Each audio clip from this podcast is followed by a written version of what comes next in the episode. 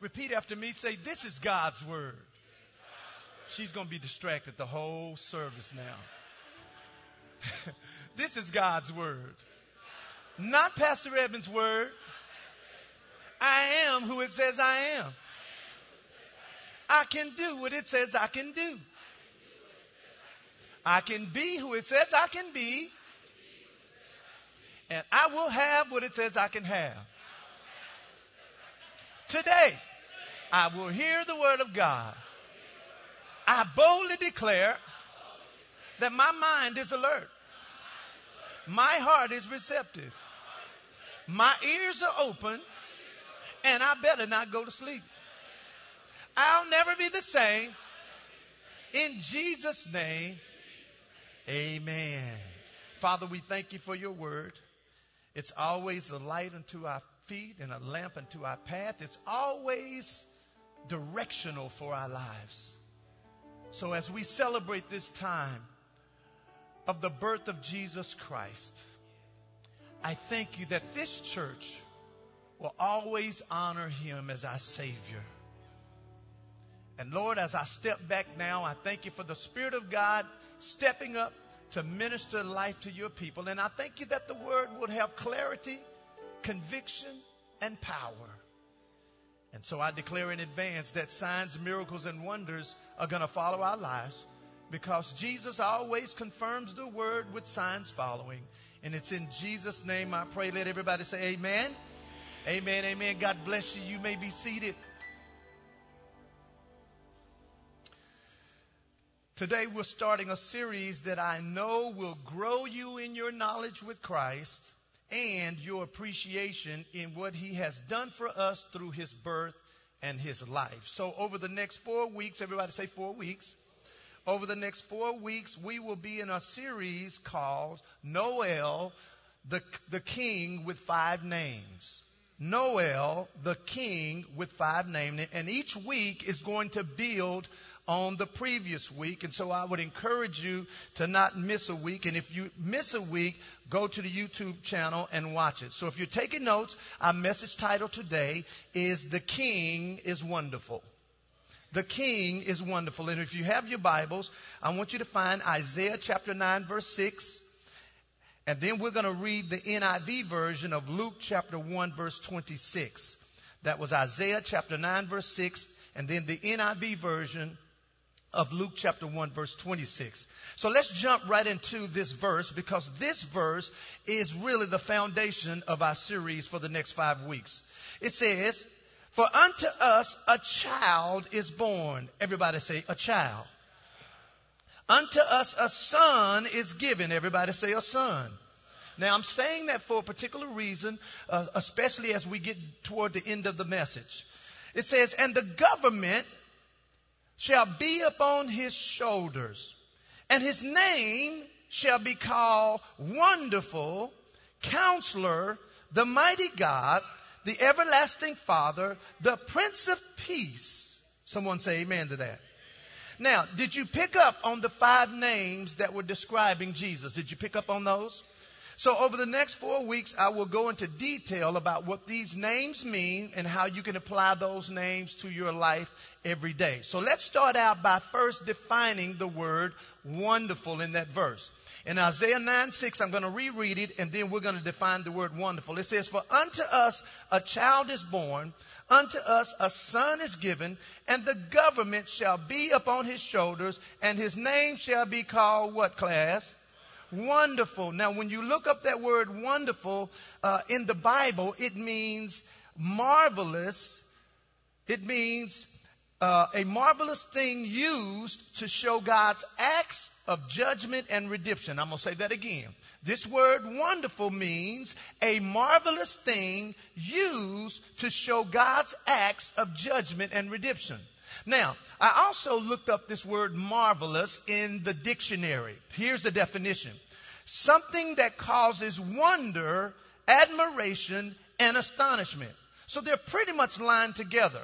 So let me quickly give you a verse in the Bible that actually has both of these words, wonder and marvelous, in it. In Isaiah chapter 29 verse 14, they're going to put it on the screen.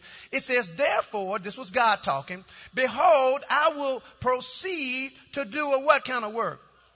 Uh, come on class, what kind of work?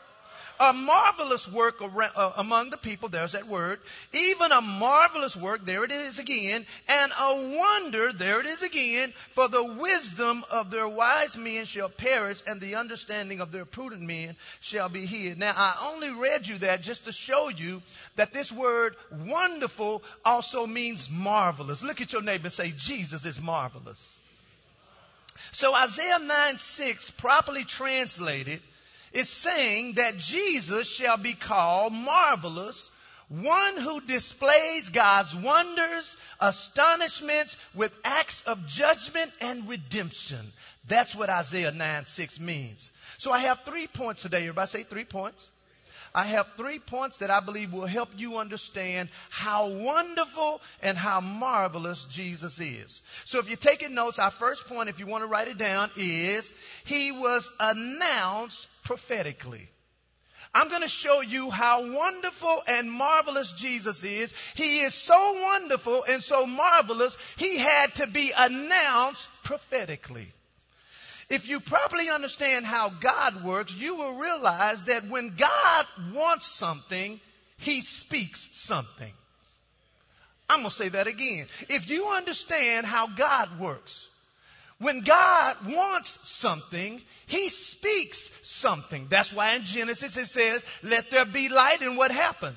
Light came because whatever God wants, God speaks. Everybody say this with me. Whatever God wants, God speaks. In Romans chapter 4 verse 17, it confirms how God does this. The beginning of the verse says, as is written, I have made you a father of many nations before him whom he believed. Watch this. Even God who quickens the dead, watch this, read it with me, and calls those things which be not as though they were. Now I love the Living Bible translation of Romans 4:17. This is what it says. That is what the scriptures mean when they say that God made Abraham the father of many nations. God will accept all people in every nation. Look at your neighbor and say, God accepts everybody. God will accept everybody, accept all people in every nation who trust God as Abraham did. Watch this. And this promise is from God himself who makes the dead live again and speaks of future events with as much certainty as though they were already past. See, when God is ready to do something, He's going to say something. Everybody say, when God's ready to do something, He's going to say something. So God knew from the jump. Everybody say from the jump. Now that, that means from the beginning, if you didn't understand my vernacular.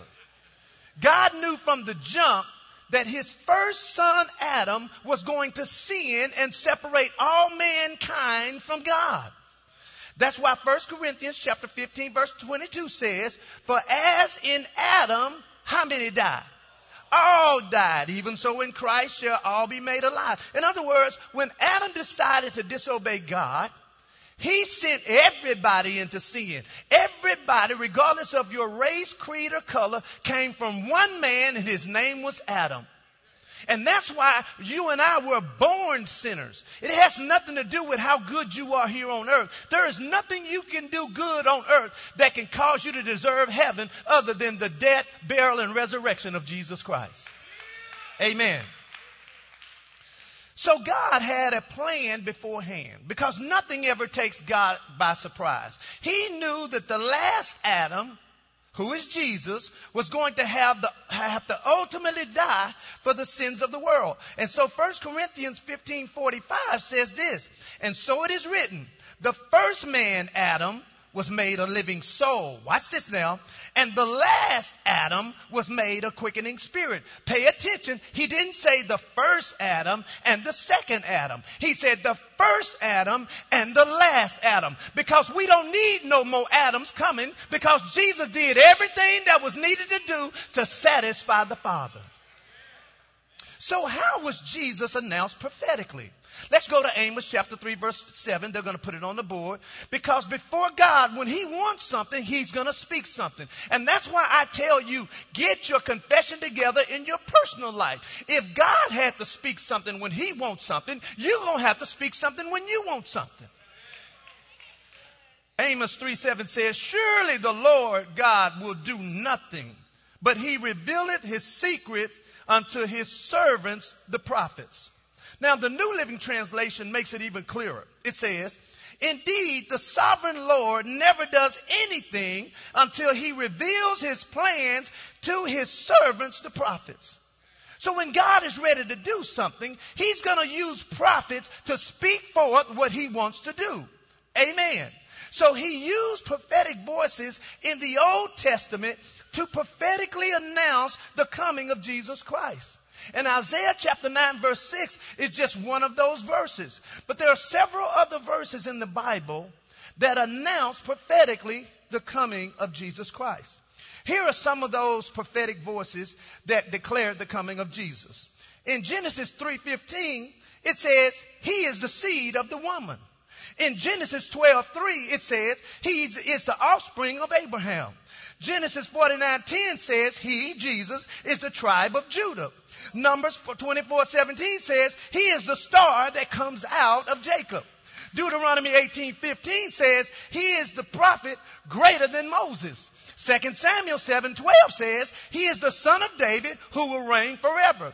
Psalm 2, he is the Lord's anointed. Psalm 110, he's the king, the priest after the order of Melchizedek. Isaiah 7:14, he's the virgin conceived Emmanuel. Isaiah 53, he's the silent suffering servant of the Lord. Daniel 17 or 7:13, he's the coming of the son of man. Micah 5:2, he is the babe born in Bethlehem. And all of these prophetic words had taken place. And guess what? They had to ultimately come to pass because God's word will never return to him void. And that's why John 1.14 says, and the word, what word? The prophetic word that had been spoken has, what's this? Became or was made flesh and dwelt among us. Everybody say he was now announced prophetically. If you're taking notes, point number two is he was conceived miraculously. Anytime a prophetic word comes from God, it has to be spoken. And it's designed to come to pass. However, it must be conceived and believed by us on earth. I'm going to say that again.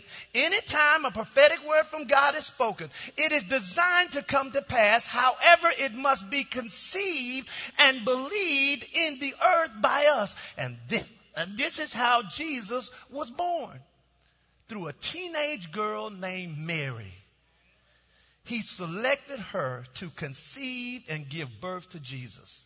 Now, let's go to Luke chapter 1 verse 26. We're going to look now at the birthing or the conception, I should say, of Jesus.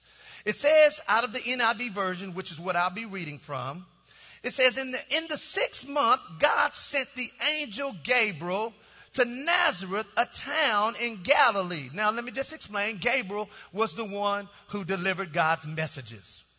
And it says, he came to a town in Galilee. Verse 27 says, to a virgin.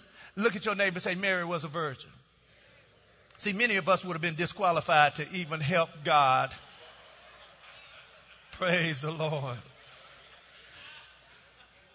A virgin pledged, I had to throw that in there. A virgin pledged to be married to a man named Joseph who was a descendant of David.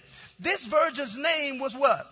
Mary. The angel went to her and said, Greetings, you are highly favored. The Lord is with you. Mary was greatly troubled at his words and wondered what kind of greeting this might be.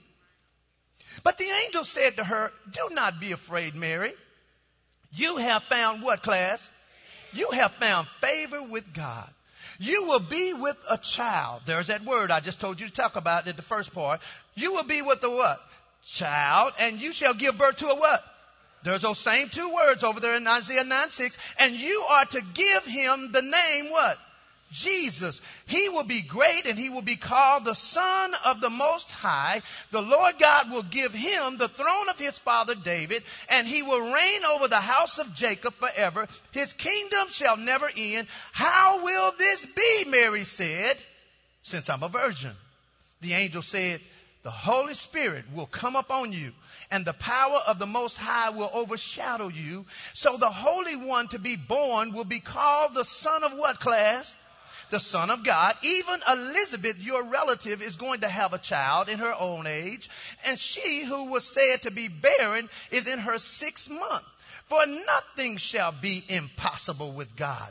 I am the Lord's servant, this angel said, or uh, what Mary said. May it be to me as you have said. Then the angel left her. Now I'm going to repeat something that I said before reading that verse. I said that when God wants to do something in the earth, He's going to prophetically announce it. But you and I must believe it and receive it in, before it can come to pass. Well, watch this. What I want you to pay attention to is not just the message that the angel gave to Mary. I want you to also look at what her response was to make this happen. Notice she said in verse 38, I am the Lord's servant, Mary answered. May it be to me as you have said.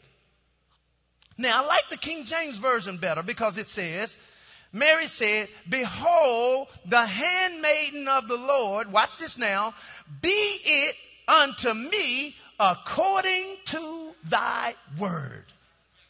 Mary agreed with that word, and you know what happened?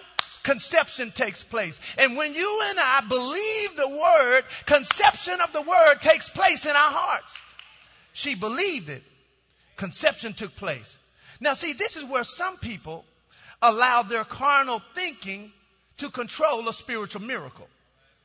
I'm going to say that again. This is where some people allow their carnal thinking to try, to try to control a spiritual miracle. Because some people would say, well, I don't believe in miracles. And so what I would say to them is, you don't believe in them until you need one.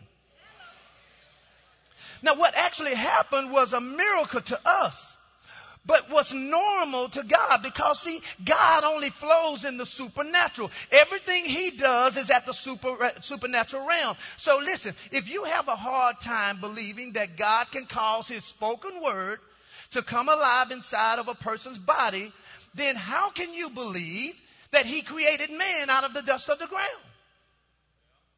If you can't believe that he did a miraculous birth through Jesus Christ, how can you believe that he created the world out of nothing? If you can't believe what happened with Mary, how can you believe that he parted the Red Sea and allowed the uh, children of Israel to walk through dry land? How can you believe? If you didn't know, or you say, well, manna from heaven, how can you believe any of that if you don't believe Mary? Well, this is why Hebrews chapter 11 verse 6 in the New Living Translation says this. And it is impossible to please God without what? Faith. Because the only way you're going to believe this miraculous conception is to believe it by faith. He says in Hebrews 11:6, and it is impossible to please God without faith. Anyone who wants to come to Him must believe that God exists and that He rewards those who sincerely seeks Him. So you may say, well, I don't know about that faith stuff, Pastor Evan. Well, you operate in faith every day. It's just that you're having faith in natural stuff. See, faith means to put your trust in. That's what faith means. And see, you put your trust in your car to get you here to church, and you drove it here, and you sitting here now. Because if you didn't believe it would make, get, make it here, you would have stayed at home. You look at your neighbor and say, "You had faith in the car." You put your trust in that seat that you're sitting in because before you sat down, I didn't see nobody checking the seat to see if the seat was going to hold them up. You trusted in that seat. Look at your neighbor and say, You trusted in the seat. You have faith on your job that, listen, that they will pay you after you work your 40 hours. You don't go and say, give me the money and then I'll work. No, you do the work and you get the money. Why? Because you have faith in your job. Look at your neighbor and say, you have faith in your job. Well, you know how to have faith. You just got to switch from just natural to spiritual. So when Mary agreed with God, a miracle took place in her life. And when you and I agree with God's word, and we put our trust in what was said, miracles will take place in our lives today. Someone say amen to that. Listen, Jesus and Peter in Matthew chapter 17 verse 27 ran into an issue where they were expected to pay some taxes. And the issue was they didn't have Judas with them. Judas was Jesus' treasurer. He carried the bag with the money in it. Judas wasn't with Jesus and Peter at this time. And so there were some people expecting them to pay taxes because they were from a different town. And so Jesus said, and this is in um, Matthew 17, 27, he says uh, to Peter, Go to the sea, cast a hook, take up the fish that first comes up. And when you have opened this fish's mouth, you shall find a piece of money. Look at your neighbor and say, I could use a piece of money. He said, You're going to see a piece of money. Take that and give it to them. Watch this for me and you.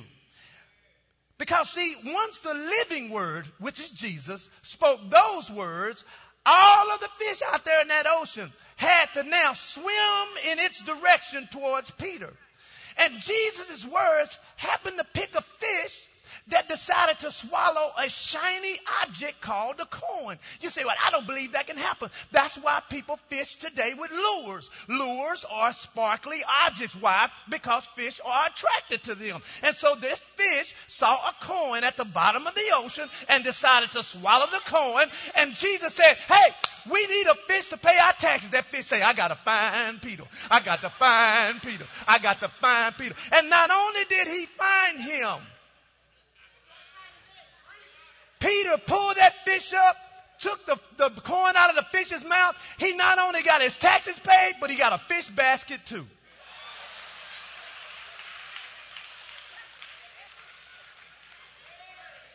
So Jesus was announced prophetically. He was conceived miraculously. And if you're taking notes, here's our third and final point. He was born humanly. He was born humanly. Now, this is where you're going to need to take your steak knives out. Because, see, this point contains a lot of meat. If you didn't put Fixodent on your dentures, I advise you to just chew very carefully.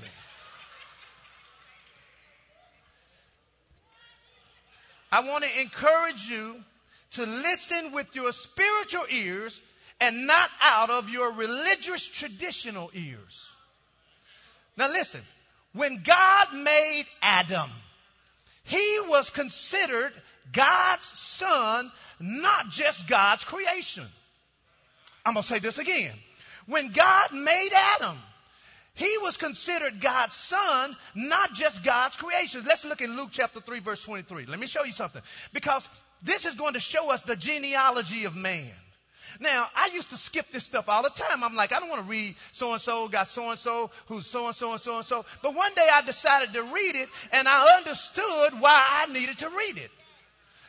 So now let me show you this genealogy that's going to help you see the human side of Jesus. It says in verse 23, and Jesus himself began to be about 30 years of age, being, watch this now, as was supposed the son of Joseph, because he really wasn't the son of Joseph, he was the son of God. But Joseph was just overseeing him. So it says, that's why it says, as it was supposed the son of Joseph, who was the son of Heli, which was the son of Matthat, which was was the son of Levi, which was the son of Melchi, which was the son of Janna, which was the son of Joseph. But let's drop down now to verse 38 because let me show you something. It says, who was the son of Enos, who was the son of Seth, who was the son of Adam, who was the son of God.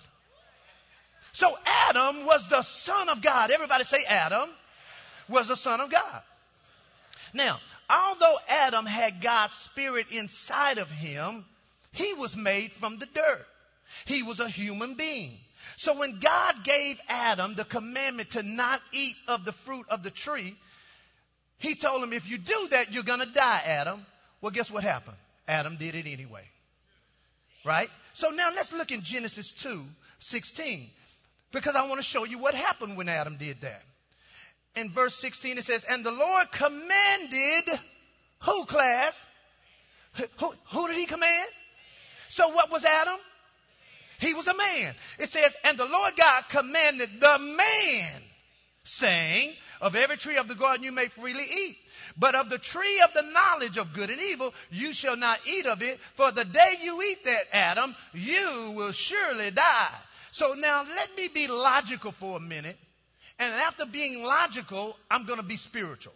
So, if a man was the one who committed the sin that threw everybody and mankind into sin, and that's why Romans 5:19 says, "For as by one man's disobedience many were made sinners, so by this one man, then a man would need to be the one to pay for that sin." I'm going to say that again. If a man was the one who committed sin and threw all of mankind into sin, then there had to be a man needed to pay for that sin. And this is why throughout the Bible, the blood of animals never permanently removed the sins of man. Because these animals were not the ones that sinned against God. Are you all with me so far? So listen now to the Living Bible of Hebrews 10 4. It says, For it is not possible for the blood of bulls and goats really to take away sins. That is why Christ said, as he came into the world, he says, Oh God, the blood of bulls and goats cannot satisfy you. So you have made ready this body. Everybody say, God made him a body. He says, You have made ready this body of mine for me to lay as a sacrifice upon your altar. You were not satisfied with the animal sacrifices slain and burnt before you as offerings for sin. This is what Jesus said. Then I said, See, I have come to do thy will, to lay down my life, just as the scriptures said that I would. Now, so the blood of animals would never meet God's criteria to remove sin. Did y'all get that out of what I just said? Okay, so the animals couldn't do that. So now let's look back at something that we read earlier. But I'm going to read it now out of the King James. This is now verse 5 in Hebrews chapter 10. It says, Wherefore, when he, Jesus, come into the world, he said, Sacrifice and offerings would you, we would not. You would not. But a body you have prepared for me. Now, when Jesus came to this earth, he came as a human. He came as a man. Now, God prepared a, uh, for Jesus a body when he was born here. Watch this, which tells us that he didn't have a body when he was in heaven. Oh, put your thinking caps on now. Put your thinking caps on. Listen to what it says. He says, a body you have prepared for me. So if God prepared Jesus a body when he was here, he didn't have a body in heaven. Jesus existed in heaven as the Word. And that's why John 1.14 says, and the Word was made flesh. Uh, listen, in the beginning was the Word, and the Word was with God, and the Word was God. And then it breaks down and says, and the Word was made flesh. He was the Word up there. He didn't need a body up there. He needed a body down here. So listen, if the Word was made flesh, then it wasn't flesh before that. I said, if the Word was made flesh, it wasn't flesh before that. Someone say amen. I know you're thinking, I know you're thinking this is good teaching. So why am I explaining this this way?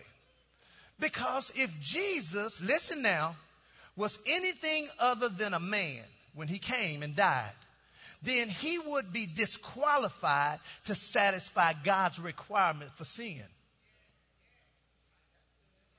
It was a man that sinned at the beginning. That's who needed to die for the sins of the world, not an animal. And so when Jesus came, listen, because see, if you and I believe that Jesus functioned here as anything else, then we would never be able to function in our life with victory. Let me explain why. Because we would always carry these excuses that, hey, you know, what, what, I'm going through, Jesus, he don't really understand because he was God down here and, uh, and you know, he, he had the power. Listen, the difference between, uh, uh, you and Jesus is that Jesus' blood was divine. It came from the Father. That's what helped him to not sin because sin is in the bloodstream anyway, right? Well, watch what Hebrews chapter 4 verse 15 says about Jesus. We don't have a high priest who is out of touch with our reality. He's been through weaknesses and testing. He's experienced it all, all but the sin part. So now, Christ in us, the hope of glory. This is why you and I can have victory in life. Because greater is He that is in us than He that is in the world. Now, when Jesus died, He sent forth the Holy Spirit. The Holy Spirit dwells in everybody because when Jesus was physically here, He could only be in one place at one time. But look how many now sons of God that God has in this room that can reach the world for Jesus Christ. So Jesus was God's representative, his son, his king on the earth. Watch this now. But if he was anything other than being human, it disqualifies him. It disqualifies us.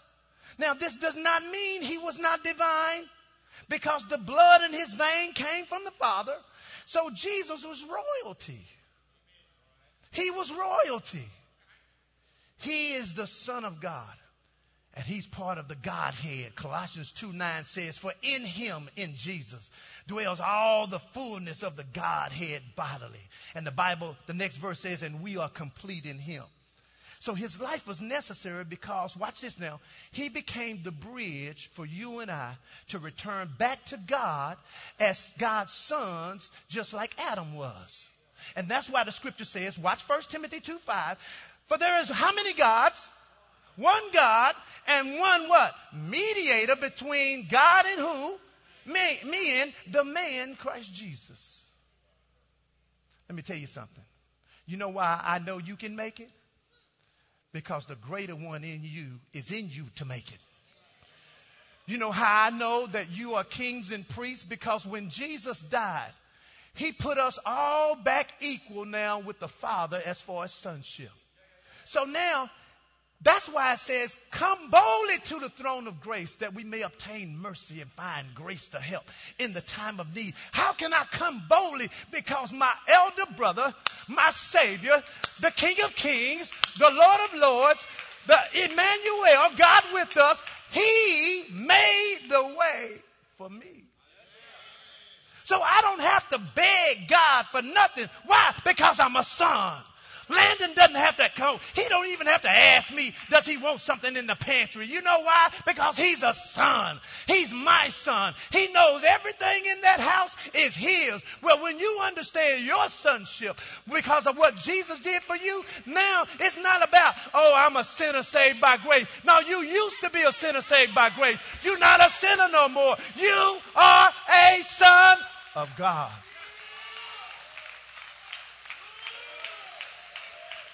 He was announced prophetically. He was conceived miraculously. And he was born humanly. Did you get something out of the word today? Come on, give the Lord a hand clap. With every head bowed. Maybe there's somebody in this room who didn't even know that they were a sinner. They just thought, you know what? I, am a good person. I do good things to people. But now you realize you were born a sinner because of what your great, great, great, great, great, great grandfather named Adam did. Well, what's the remedy? For God so loved the world that he gave his only begotten Son.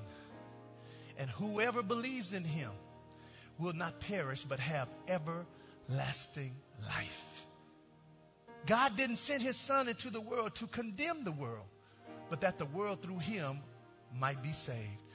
There's somebody today that needs salvation. What a great time to get saved. What a great time.